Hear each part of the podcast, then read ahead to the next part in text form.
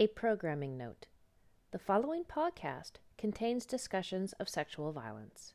It may not be suitable for all audiences.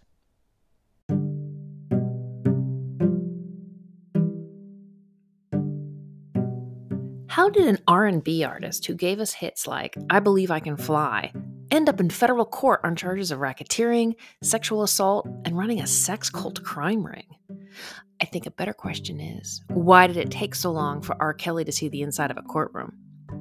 Today on the Spot the Line podcast, we're going to talk about the people who enabled Kelly's alleged crimes, his long history of child sexual abuse, and the brave victims who continue to come forward in the face of horrific victim blaming, stereotyping, and racial dynamics.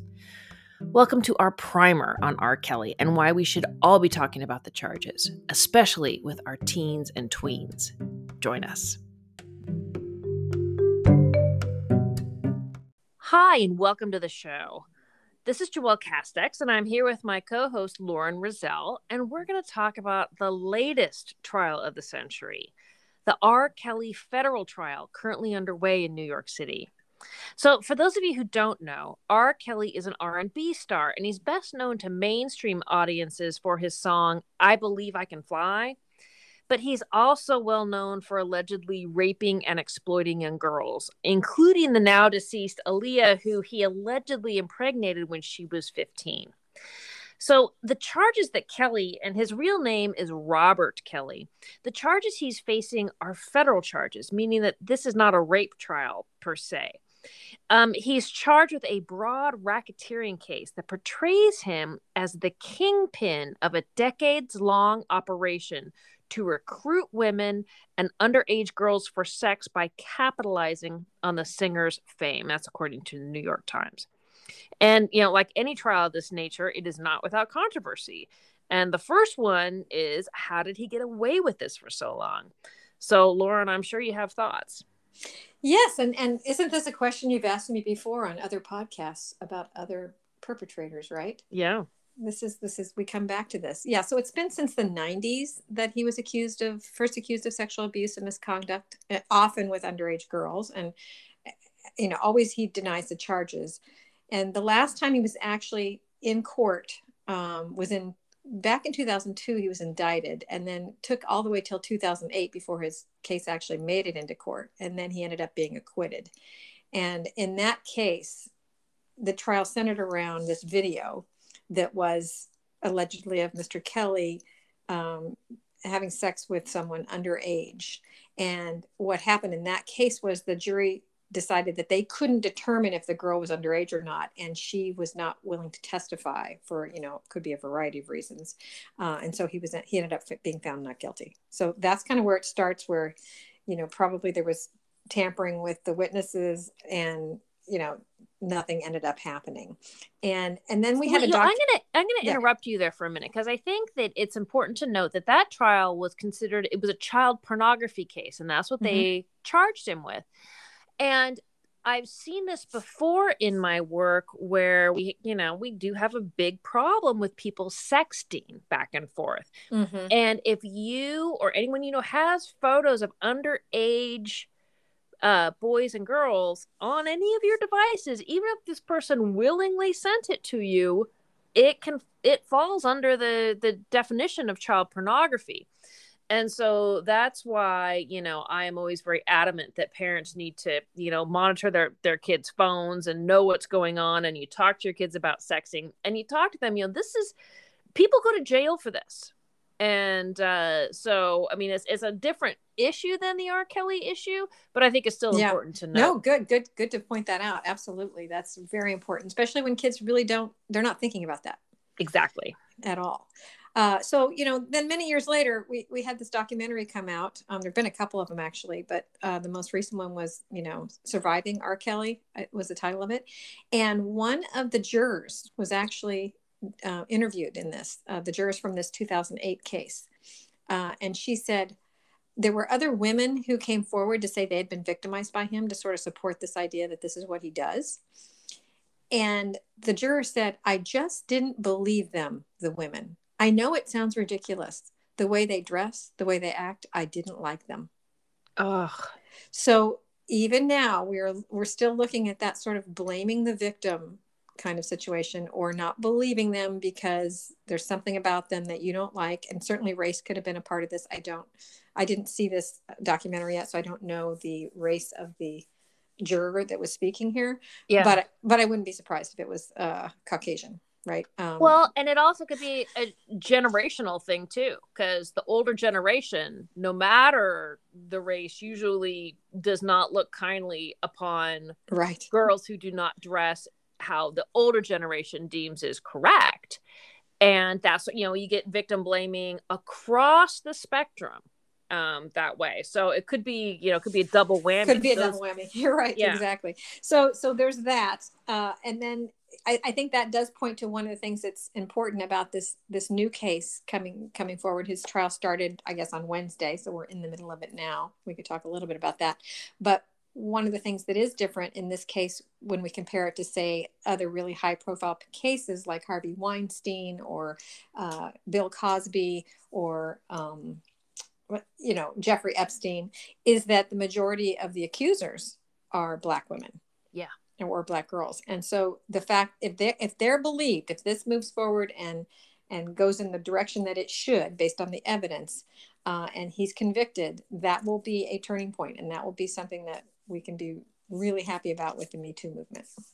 Yeah and it's it's interesting because you know r. Kelly's mo is exactly the same as weinstein's and exactly the same as as epstein's. I will help you. You know harvey weinstein i I will help your career. Let's do a screen test. Let's do this and that. And that's exactly what R. Kelly did with these girls.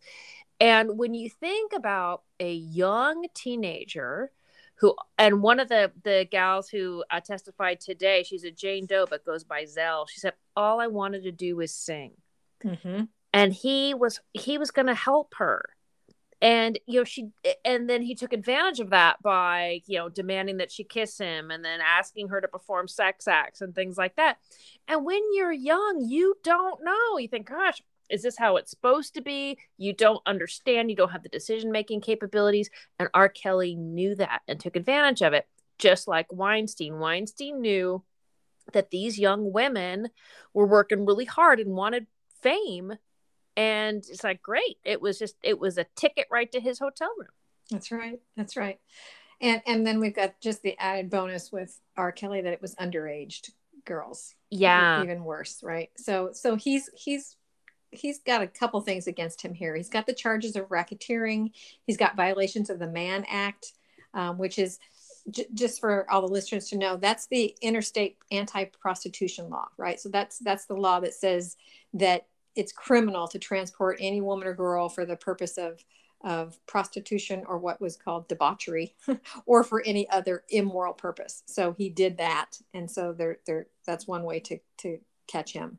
And then the the racketeering I mean, usually when people hear about racketeering they're thinking the mafia yeah. right? Um, but and i think you spoke a little bit about this in your intro that really it's about that he had this criminal enterprise because he had all these people working to make this system happen where these girls were being brought in and then they were being kept there. And um, you know their phones were taken away from them so they couldn't contact anyone all of that. Yeah they had rules they had to follow. They felt like they were under physical threat. And so when it comes to the racketeering this this is interesting because you know, as I said, this isn't a rape case, but they need to show that there were sex acts with these these girls who could not consent because they're considered the predicate acts. They're the acts that show that there's this broad criminal enterprise. And so that's why so many victims are, you know, slated to testify, even though he's not being charged with crimes committed against them um, per se. And the thing about the the difference between federal court and state court for racketeering, and if he's found guilty on these charges, he could go to jail for the rest of his life. Yes. yes. Rape is a whole different story. And we all know that. And especially since in the and we heard in the case of the surviving R. Kelly juror, you know, it's it, it's hard to get juries to understand the dynamics of rape and to empathize with victims who don't look the way that the the juror wants them to. And so, you know, if he's just charged with, you know, a rape here and a rape there and a rape here, his jail sentence could be much, much less. Right, right. And in this case, he's charged with racketeering that has 14 underlying acts one act of bribery, three acts of sexual exploitation of a child, one act of kidnapping, three acts of forced labor, and six acts of violating the Mann Act, which we talked about before. So this is all from 1994 up through December of 2018, with these involving these six Jane Does, um, and several of whom were were underage, right? So to convict him of racketeering, the prosecutors have to prove that Kelly committed at least two of these 14 underlying acts. Yeah. And if he's convicted on all counts, he could, you're right, he could face several decades in jail. Well, and it's interesting because, you know, there have been rumors about R. Kelly for for years and years. I mean, I remember the Dave Chappelle skit on his show about R. Kelly. Um, and it was, you know, it was crude, but it was crude enough and funny enough that I remembered it and just always, oh, that R. Kelly's got to be bad news. And then over the past couple years, when this stuff came up and the Surviving R. Kelly documentary, I, I became more intrigued and realized that I was remiss in not following. But I think it's very interesting that people like Lady Gaga, who considers herself a champion for, um, you know, for women's rights and against sexual assault, performed a duet with him and didn't really do the research and understood that there were there were these underlying allegations. And only until after the surviving r. Kelly documentary came out did she say anything and mm-hmm. and denounce that partnership. And i mean you can't you know do a complete criminal background search on everyone you work with. But it wasn't like i mean if i as an old lady know that there were these these creepy things against him, then Lady Gaga should most certainly have known. Right, or at least her people should have brought that to her attention for sure. Right? Yeah, uh, yeah. It was back in um, uh, 2017 when BuzzFeed had this really big, long, detailed report that that came out that basically accused him of trapping these women in a cult um, and and talked about how he seduced them when they approached him for help with their music careers, like you were talking about. And then he took control of their lives, dictated what they could eat, how they would dress, when they would bathe, when they would sleep, uh, what kind of sex and with whom, um, and if he was going to record it, and all of that. Um, and and so that was what really kicked off this most recent thing with with the documentary coming from that and thank goodness right that that somebody dug deep enough to go okay we're we're not going to forget about this. Oh yeah and they they didn't have to do a lot of digging there on two seasons. I mean there's a lot of stuff there. And um you know have you been following the NXIVM cult at all? No. Tell me about that joel uh, okay so the NXIVM cult was considered it was uh executive uh, success programs, but it was a thinly veiled sex cult. And Keith Raniere, who was the founder of it, has been, um, I don't know what the status of his trial is. I believe he's been sentenced. And uh, an actress named Allison Mack was involved as well. I don't have all the details here in front of me, but the there are a lot of great documentaries that across all of the various streaming platforms that people can watch about it but they employed a lot of the same tactics controlling what the women ate, controlling who the women spent time with. They even formed like this little master master uh, slave club where you had to do everything your master said, otherwise you would be shunned from the group. Now, these women were all adults. Many of them were professionals. A lot of them were Catherine Oxenberg's daughter. Yes. Okay. Now I know what you're talking about. Now I remember this. Yes. Yeah but these were adult women, but they were adult white women. Mm-hmm. And so they were heard a lot more uh, plainly than I believe R. Kelly's victims because you know it's it's just so easy to silence these girls who are already traumatized and are already and unlike a Keith Raniere who no one knows who he is R. Kelly had money and fame and power, and it's so easy for people to say they're just money hungry, they're just fame hungry. They, you know, when they, the defense attorneys called one of the survivors a stalker. Right. Know? Yeah. Yeah. Well, when, when we get on the other side of the break, I want to talk more about the other people that were surrounding him that helped make this a, an enterprise. Sounds great. We'll be right back.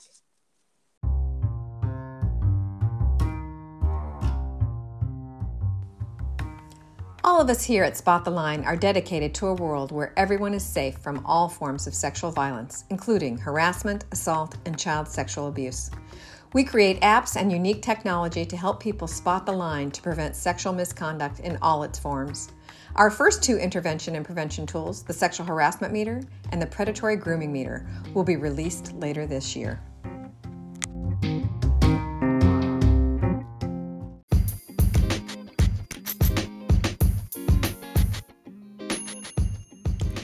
If you are like a lot of parents, you may be more than a little anxious about your child's safety. I have good news. Did you know that one simple conversation can stop child sexual abuse before it even starts? Do you know the five simple tips that will help your child repel predators for life? How about this? Do you know the one easy trick you can give your high schooler that will help keep him or her safer from sexual assault? It doesn't matter how old your child is. 10 minutes with my book, The Well Armored Child, can change your life. I used evidence based science and the experience of thousands of survivors of child sexual abuse to give you the best and easiest to use tools you can use right now. You can buy The Well Armored Child on Amazon or through my website at casteix.com. That's C A S T E I X.com.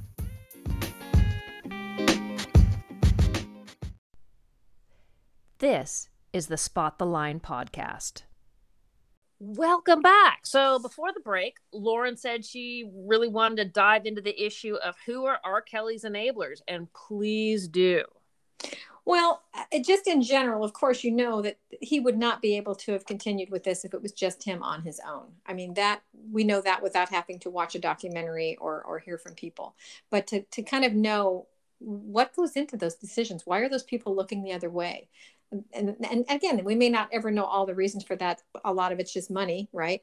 Yeah. but one of the people that stuck out to me that i was uh, I, I saw a segment of the documentary where he says this was a former tour manager i think his name last name was smith. Um, he said that's the way it was. We worked for him. This is what he wanted and so this is what we were supposed to give him right? And, and and they just didn't think beyond that. It's just sort of like oh he wants young girls around him and we're just going to make that happen. And so they did right? And so but what goes into that that that denial or that shifting of your focus to think oh you know he just wants to have sex with a, a teenager and that's okay. Like that's the part we have to look at is that anybody is saying that that's okay that that's okay. We know the perpetrator is already so messed up and that that's his world but it's the other people around him that i think we need to really start to question. Are we ever going to be that person? Are we ever noticing something that we're not sure if that seems quite right or that doesn't feel right or something's not right there? What do we do as opposed to just saying well that's just the way it is or that person's got more power than me.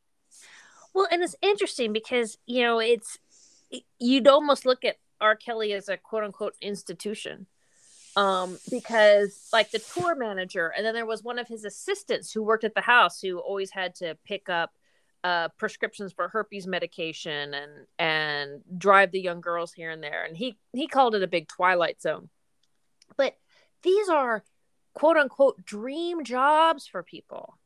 I mean, there are people who will go to business school and then move to Hollywood or try to get into the movie industry and start as someone's assistant. And right. these are people with, you know, Harvard MBAs who could, you know, run the whole joint. But they start at the bottom and they're and and you know, how many times have we heard about assistants who were treated like, you know, dirt, but who put up with it because it's a job they always wanted. And I believe that's a huge reason that they're turning a blind eye to this because they, you know, I don't think they rationally look back and say, well, gosh, it's the job or this girl or you know you know what i mean. But um i think that uh, a lot of people tend to say well it's just a job. It's not personal. I'm just gonna you know do as i'm told and and move on. It's not my decision to make. Yeah. And i think that's what we have to look at as a culture and as a community that that really this kind of thing cannot be eradicated uh, by just the police getting involved way down the line. It's like all this damage has already been done to all of these girls, and it started in the 90s, and it is now 2021. Oh yeah, and he is just now really coming to justice for this, and uh, and hopefully uh, by the time that, that, people are listening to this podcast, perhaps the the trial is over and we've got a verdict and and he's guilty. But we just don't know. Even in this day and age, we just don't know, right? Well, and you and I have you know worked with survivors long enough to know that for the one who does come forward there are another dozen two dozen three dozen a hundred who take a look at what these survivors are going through in the justice system and saying thanks but no thanks. That's right. That's right. As opposed to oh i need to bring my voice with theirs to make it louder. It's just too terrifying. Oh yeah there's something like, well, I didn't get herpes, or maybe it wasn't that bad for me. And because, you know, it goes back to that minimizing as well. Yes. And and speaking, I mean, you brought up the herpes a couple times. I just want to highlight that this is actually something he's accused of as well as purposely giving sexually transmitted diseases to someone because he had herpes for so long. And many of these young girls re- contracted it from him. Yeah, they put his doctor on the stand who said, yes, it was herpes. And mm-hmm. the defense attorneys, according to the New York Times, said, oh, well, but you know, Valtrex can be prescribed for all kinds of things, can it? And the doctor's response was something to along the line of, well, all kinds of herpes. so, right. Good for him. He wasn't, uh, he, he was honest and not paid off. We love that. Yeah. Um, and, and I do want to say, uh, not, not that this is always the case. Um, and, and this is not a defense in any way. Right. But I do want to say that part of what I read about Kelly was that he was a victim of child abuse himself. He was assaulted, um, according to him, he was raped by a female family member when he was eight years old. So, what you know, whether that's him trying to say, "I'm a victim too," or or if that's really true, but but we do know that oftentimes um, perpetrators do have a history. So this is that you know repeating. Yeah, and it's not the fact that the abuse happened that causes the recidivism. That's the term for when right. a, a victim of a crime goes on to commit that crime it's the fact that there was limited intervention and anyone helping this child to let them know that it was wrong what mm-hmm. happened to them and let and help them get help and so you know i want to make it clear that you know recidivism is extraordinarily rare um, but it's not rare at all among people who are accused of child sexual abuse. Right, right. so, you know, it's uh, whether or not I really, you know, I, I yes, I, I, I, yes, I didn't, I didn't mean to throw in a red herring there. I just wanted to name it because it is something that's out there in the news, and I don't want to say that we're not addressing all the oh, side. You know, it's a great point to make. It's a great yeah. point to make. You know, and something else I want to bring up too is uh R. Kelly's continued popularity as an artist. Yeah, I know. I mean, when I found out about Michael Jackson, and I loved Michael Jackson's music, I was like, I'm not, I'm not purchasing any of that music. I'm not, I'm not anymore. I mean, now once he died, and now it's actually going to his children, I'm okay with that. That's right? exactly what I did. I'm like, those those poor kids, they're they're just as much victims as the other survivors. So I, right. but, but I, it was yeah, those people who stood by him, even though there was so much clear evidence, and they're just like, oh no, Michael could never do that. He's too gentle. He's too sweet. It's like, wow, the de- the power of denial is never ceases to amaze me. Well, and for the survivors who did come forward, they had to show such a tremendous amount of bravery because the Michael Jackson fan squad is out of control and and i can say that from firsthand experience because you know back when he was still alive and there was a uh, a, a, high school gymnasium in la that was going to uh, take his name off of their gymnasium mm-hmm. and so the LA Times called me because at the time I was a big spokesperson for the Survivors Network of those abused by priests. And apparently I hadn't learned my lesson yet.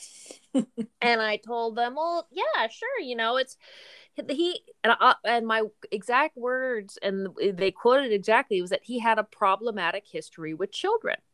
Now, he had not been convicted of a crime. So I couldn't, you know, I didn't make any outlandish accusations.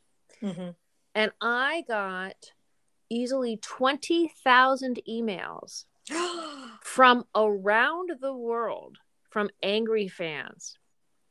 And for, for, for saying they had a problematic relationship with children. Yes, yes. And and I was telling my husband, I'm like, I have emails here from Iran. I mean, are the feds going to come and get me? So, I mean, you think about, I just had wow. one quote in a newspaper. Right. Can you imagine what these survivors of pop stars like Michael Jackson, like R. Kelly, the kind of backlash that they face mm-hmm. even before they ever step foot in a police station or talk to a lawyer, any of that stuff? I mean, the opposition they face is is astronomical. Right, which makes it all the more ludicrous that that the defense that his attorneys are putting forward is that these women just wanted, um, you know, the publicity and uh, get money out of this. Like, like as if there's any amount of money that's worth going through all of this, or that they're stalking him. I mean, we know what happens to stalkers because it's a crime. If these girls were stalking him, R. Kelly would have called the police and they would have been arrested, mm-hmm, but he mm-hmm, didn't. Mm-hmm because they weren't. Yeah, there's just, there's so much to to digest here, but you know what can what can we take from this? What can we, as average everyday folks, take from this and and help stop that cycle of of the exploitation of children by you know rock stars or anyone else? Because it's been a big reckoning for rock stars across the spectrum. Yes, well, I mean, we have to start believing them early right and we and and educating them early right educating every child girl or boy right because this can happen to boys as well. We want to make sure that they understand what is appropriate and what's not and what's what's take you know what's illegal and what's not. And we don't because people are afraid to talk about it. And so then kids get in a situation like this where they're in awe of this person that they've admired or that has all this power or is famous and everything else there's there's nothing else you know you know my parents don't understand um, this is an opportunity of a lifetime all of that comes into play and we've got to educate them before they're in those situations well, and it's even just bringing it up before it ever happens is a huge step because it allows them to identify it if they see it. Because mm-hmm. if you if the you only decide to bring it up once it's already happening, you're gonna get that typical teenage denial, right? You and they're gonna you don't get it, yeah. Or you're questioning me, or you don't trust me, or or this or that. Whereas if you bring it up earlier and you talk talk to your kids about this crime, I mean, and if you're scared to don't be because he was having sex with girls as young as 12.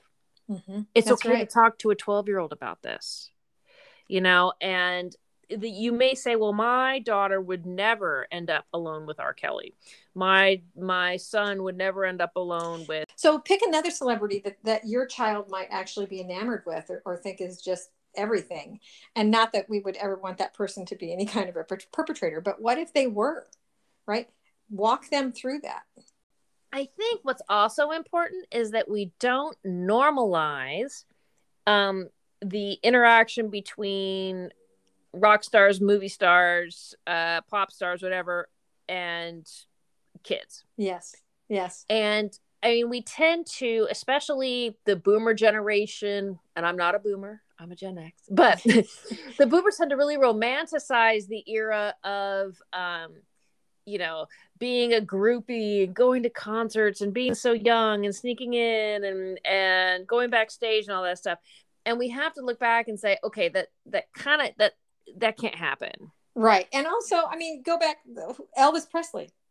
Oh okay yeah. priscilla was a teenager right when he kind of eyed her and decided she was the one and and waited till she was what I don't even know. Was she, was she of age when they married, or she got they got permission? He waited until she was eighteen or nineteen when they got married, but they started dating when she was like not even like a older teenager. We're yeah, she's like, like a fourteen or something. Yeah, yeah, that's what I remember too. So yeah, it's this is not new, and it's just about not ignoring it anymore, and and yeah. and addressing how problematic this is and how dangerous it can be well, you know, to bring up other old timers, Jerry Lee Lewis oh. married his oh. cousin. She was 13 at the time. Yeah. And you know people dismissed it and said oh well you know or i guess it's okay so on and so forth. No not okay. It is not okay.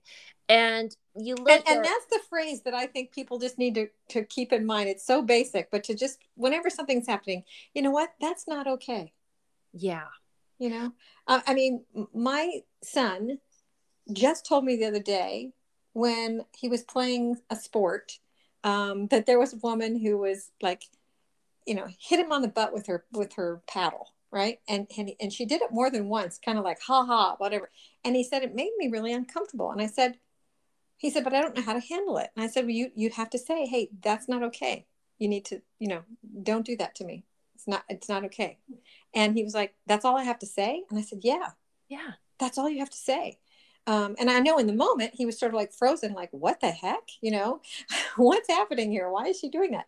But if it's going to happen again or if he's going to interact with that person again he's he's ready now. But it doesn't have to be this complicated you know situation where you like go into some long verbal thing about how this makes you so uncomfortable and you need to that's inappropriate. No you don't just say hey, you know what? That's not okay.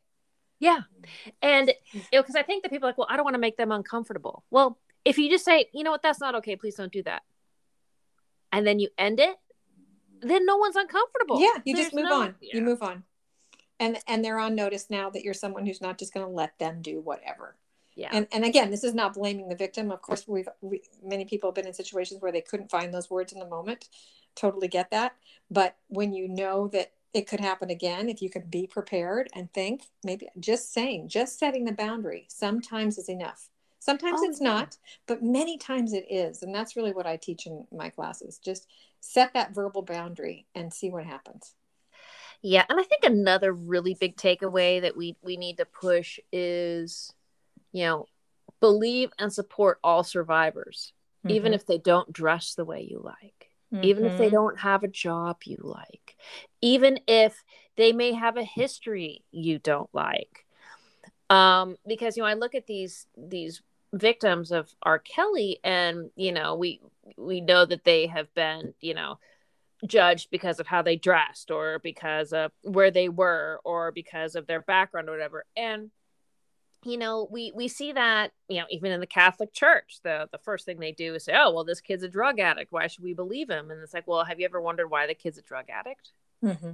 Maybe it's because he was sexually abused. Have you ever wondered why this young lady may dress that way? Well, maybe because she didn't have the adult guidance that she needed at the time to to learn some of the social norms about appropriately dressing. And if she didn't learn that what else was neglected for her? That may, shows that she's even more vulnerable. Mm-hmm. and um, i think that you know believing survivors supporting them and making sure that we all stand up and say you know i don't care how rich and powerful you are this this is not okay it's not okay. That's right. And and this is you know an example of it took a lot of years to get this to get him in court like this right? Um but it's happening now and that is progress. Yeah uh, and that and that you know he has been dropped by sony right? He there there have been things that repercussions in his in his career for for what's happened here whether or not he gets convicted in court right now or not. It, there has been damage done and it's recognized. And i think that that is a step forward. Yeah. And there you know there is the mute r. Kelly movement. Right. It's it's a trending hashtag. And you know and and think about like so you say well i just listened to him on spotify or pandora. Well he still gets paid for that. Mm-hmm. Mm-hmm. and so you know your half a cent or whatever that would go to him is is is not worth it. There's so many other great artists out there who do not exploit and rape and traffic young women. And, yeah, I'm in that. So, I'm I'm in that category of people who can't really differentiate the artist from his his behavior. I know there are people that say, "Oh, that's the art," and I, I don't think about that. Well, no, I think it's all it's all one. Yeah, I, I take it on a case by case basis, like Michael Jackson. You know, I really liked his music. I boycotted it while he was alive, but now the money goes to his kids. I'm okay yes. with that. Yeah, exactly. Exactly. Yeah. I mean, and, and if people from the past did a lot of bad things, as long as we say, hey, this guy was a real jerk, but here's his painting. It's not like I have the money to buy it, so it's not something I'm doing. but you know, it's I, I think that the we keep people accountable by keeping them accountable financially, calling them to court criminally, and taking a stand as a community. That's right, and and not being silent, and and if not being silent in this case, just might be that you are vocally supportive of these victims and their stories when you're talking to other people about what's in the news. Yeah, definitely. Well, that's all we have time for today. Uh, if you like what we're doing here, give us a five star rating. Subscribe now wherever you get your podcasts. And be sure to share Spot the Line with your friends, your family, your colleagues. You can follow us on Twitter, Twitter and Instagram at Spot the Line, and join our conversation on Facebook because we're all in this together. See you next time.